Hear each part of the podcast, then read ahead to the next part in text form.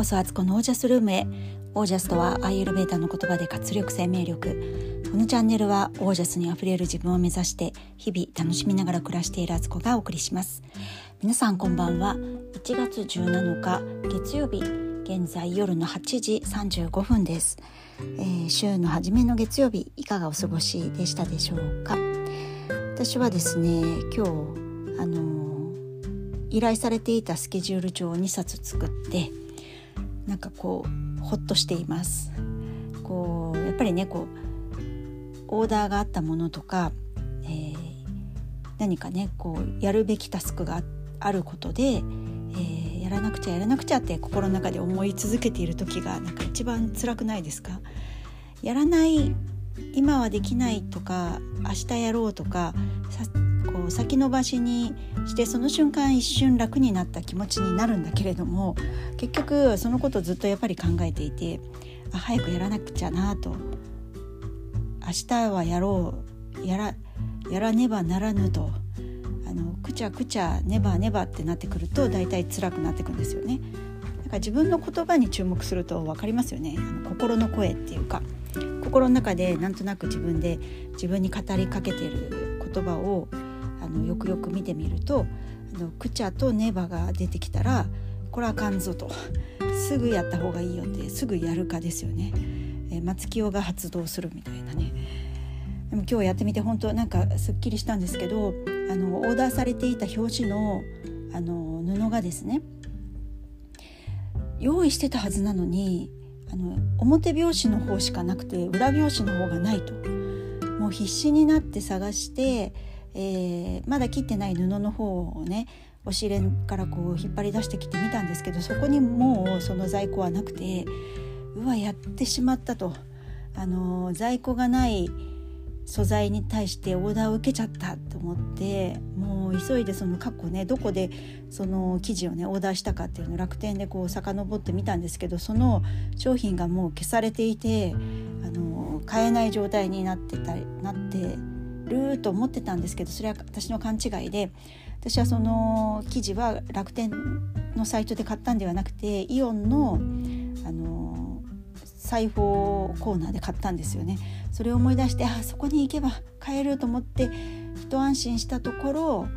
机の上をそれでねあの片付け始めたら下敷きの一番下にもう一枚の布があったっていうねその使うべき裏表紙があったっていうことでもうもうびっくりしましたね自分でね自分のやったことにね。なんじゃいなみたいなこの30分を返してくれって感じだったんですけど自業自得で でもあの無事そのオーダーのものがね作れたので本当良かったです。ね、この手帳のこともね手帳すごく面白いのであの私が作ってる蛇腹手帳っていうもの自体も面白いしコンセプトもね聞いてもらうとあなるほどって思ってもらえる手帳なんでね。ちょっとねもうちょっとちゃんと時間をとってあのインスタのリールにでもそれをあげたいなと思っているところなんですよね。はい。あの興味ある方ねあの個別に連絡ください。あの手帳をお作りしますので、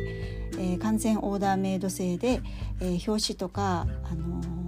紐とかねチャームをそれぞれ自分の好きなものを全部セレクトして、え世界でオリジナルの手帳ができますし、まあ、蛇腹っていうことでね時間の途切れない手帳っていうのを作ってますので、あのちょっとね興味あるなっていう方はねあのいつでもねスタート時期はいつでもいいんですよあのオーダーを受けたらその日にちに合わせてこう作るので一年中受け付けているっていうねものなので興味あったら連絡ください。はい、えー、今日はですねあのルールを決めてみるっていうことでお話ししようと思います。えー、1月に入ってね新学期ももうとっくに始まってますけどあのお弁当作りがもうこう毎日あるわけですよ。で、まあ、週5回お弁当を作っている私なんですけど、えー、毎日ね朝葛藤ですね何作ろうかみたいなとこから始まってるっていうね。で今日なんかは、えー息子がね、えー、いつも6時半に家を出るのでそれまでには絶対にお弁当を作らなくてはいけないと。さらにまあ連動して朝ごはんも作んなきゃいけないっていうねあの二重の苦しみがいきなり朝から襲ってくるわけですけど、まあ、それで今日いつもはね大体5時とかもっと早い時は4時とかに起きてねいろいろ自分の瞑想をやったり呼吸法をやったりとか。なんか4時やっぱ4時までに起きるとすごく調子いいんですけど、あの、夜更かしとかしたりしてねとか体調疲れてる時なんかは朝起きれないんです。で目覚ましもかけずに寝てるので私今日ですね目が覚めたのは6時だったんですよ。で朝からギャーッとなりましてですねあのちょっと心の中で叫んだ後にもう間髪入れずに動き出しましてあのお弁当をね根性で、えー、10分ぐらいで作りましたかろうじてご飯はちゃんとセットしてあったので炊き上がってんですよ。だから急いでお弁当箱にご飯を詰めて、えー、その後ね今日はですねあえっ、ー、と冷凍の餃子と,、えーと冷凍のグラタン。大体 2, 2品ぐらい冷凍入れてますね 普段ね私は、えっと、その2品を急いで電子レンジで温めましてでブロッコリーを茹でて、えー、ミニトマトを洗って用意してえっ、ー、とあと何入れたんだっけ？えっ、ー、とあキャベツを刻んでごまドレッシングであえてそれをそれを下敷きみたいにしてね下に敷いてその上にそれぞれのおかずを並べて、えーゆえー、ふりかけもなんかのふりかけをかけたな。あたらこのふりかけかなんかをかけたかな。それで出来上がりだったんですけど、まあ、言ってみればめっちゃ簡単なんですよ。10分ぐらいでできるよねってものですけど。まあこれをね、あの、朝の寝ぼけ眼のね頭全然働いてない状態でねいきなりフルスロットルでね、あの、アクセルベタ踏みしなきゃいけないっていうねもう本当にねなんか心臓に良くないですよね。そんなんでねあのバタバタしてでも10分で作り上げた自分を褒め褒めたいと思っているっていう感じだったんですけどそれでねあやっぱりちょっとお弁当をねもっとシステマティックにやろうって思ったんですよ。で何をするかっていうとあのもうやっぱ作るもの決めとくっていうのがいいなと思ってあの月曜日はこれ火曜日これみたいな水曜日なんとか弁当みたいな風にしてでそれをねあの5種類だけで月火水木金だけしか考えてないとあのマンネリ化するからとりあえず2週間分考えて10種類あの1週間かける2 2週間分を考えておけば、まあ、それをローテーションすればまあまあまあいいんじゃないのと思って。だんだんねまたこれレパートリー増やしていけばこれを3週間とか4週間分考えて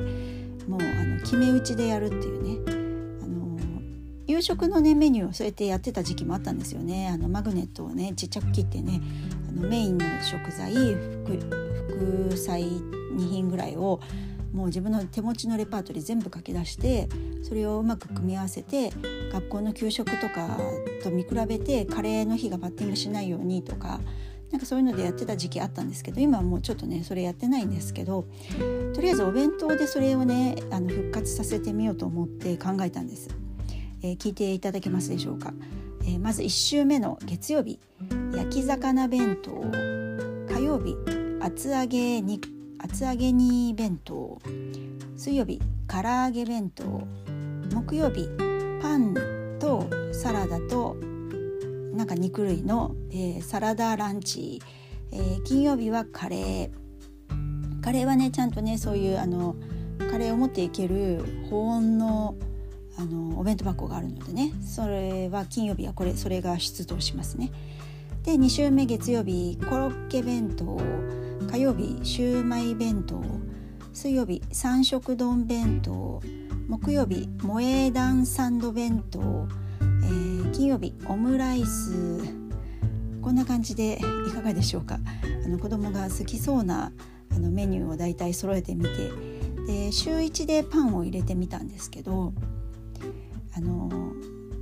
なんかねパンって楽そうだなと思う思いきや意外と面倒くさいんですけどね、まあ、でも週1ぐらいパン入れてあげてもいいかと思って入れたんですけどなんか特にサンドイッチのパンで、えー、サンドイッチするために具材を用意する。野菜を切ったりとかお肉挟むなら肉焼いたりとかあの卵をねゆで卵にしたりとかしてね準備してパンにあのマヨネーズとかねバターとか塗ってでそれを挟んでパンと具材挟んで、えー、ギュッとねちょっとしばらくあの落ち着くまでギュッとさせといてからそれをカットするとか。で終わった後とかがね結構ねキッチンが乱雑になってんですよね。意外と労力かかるんですよ。なんかご飯でお弁当作る方が断然楽ですね私は。だけどこのさっき言ったメニューの発表したメニューの1週目のあのサラダランチ的なやつはパンは2種類ぐらいあのコッペパンとなんだろう例えばクロワッサンとかなんだろうなコッペパンとうんフォカチャみたいな感じのものとかね。なんか2種類のパンそのままドンみたいな感じで入れてあとはもうサラダを作って、まあ、サラダの中にねお肉入れちゃってもいいし、あのー、別添えでね置いてもいいんですけどこれ簡単そうでいいなと思ってよくねおしゃれなちょっとカフェだとこういうねサラダランチ的なものがねテイクアウトとかであると思うんですけど、まあ、そのイメージですねそんな感じで作ろうかなと思ってこれね考えたらちょっと楽になりました気持ちが。でせっかくあのこれでも書いた書き上げたんですけどあのいきなりさっき今この10分前ぐらいに決めた内容なので 明日のね厚揚げ煮弁当っていうのは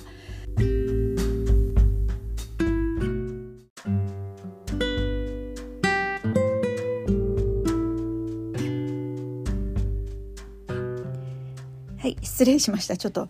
の喉の調子が悪かったです。えっ、とそのね厚揚げに弁当をしたいんですけどこれって厚揚げと根菜類とかをまとめてあのお鍋でねルクルーゼとかでねあの出汁で煮るともうそれだけでもうあの一品しか作ってないけど十分なんかそれとご飯とあとなんかもう12品入れれれば入れればあの完成なんですよ。なんかめっちゃ楽できるお弁当なんですけど、えー、早速厚揚げが用意されてないから明日これ作れないなと思ったっていうねだからまあこれをスタートさせるのはあさってからかな唐揚げとか多分明日生協で届くと思うので、あのー、そんな感じですね。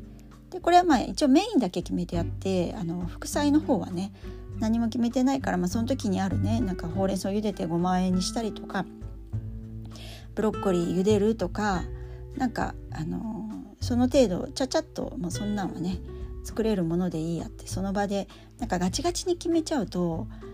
またそこから身動きが取れなくなって苦しくなるのは分かってるからこう大雑把でいいからメインだけなんとなく決めとくっていうのが一番いいかなと思うのでこれでねちょっとね稼働させてみようと思いますのであのちょ時々ね最近の YouTube で私が朝ね起きてお弁当を作ってるみたいな様子もちらっと動画で載せてますのでそんな感じでねあのこのラジオを思い出してもらって今後ねあの見てってもらえたら嬉しいなと思ったりしています。はいということでルールがねあると意外と楽なんですよ。ルールない方がいいや自由がいいみたいなも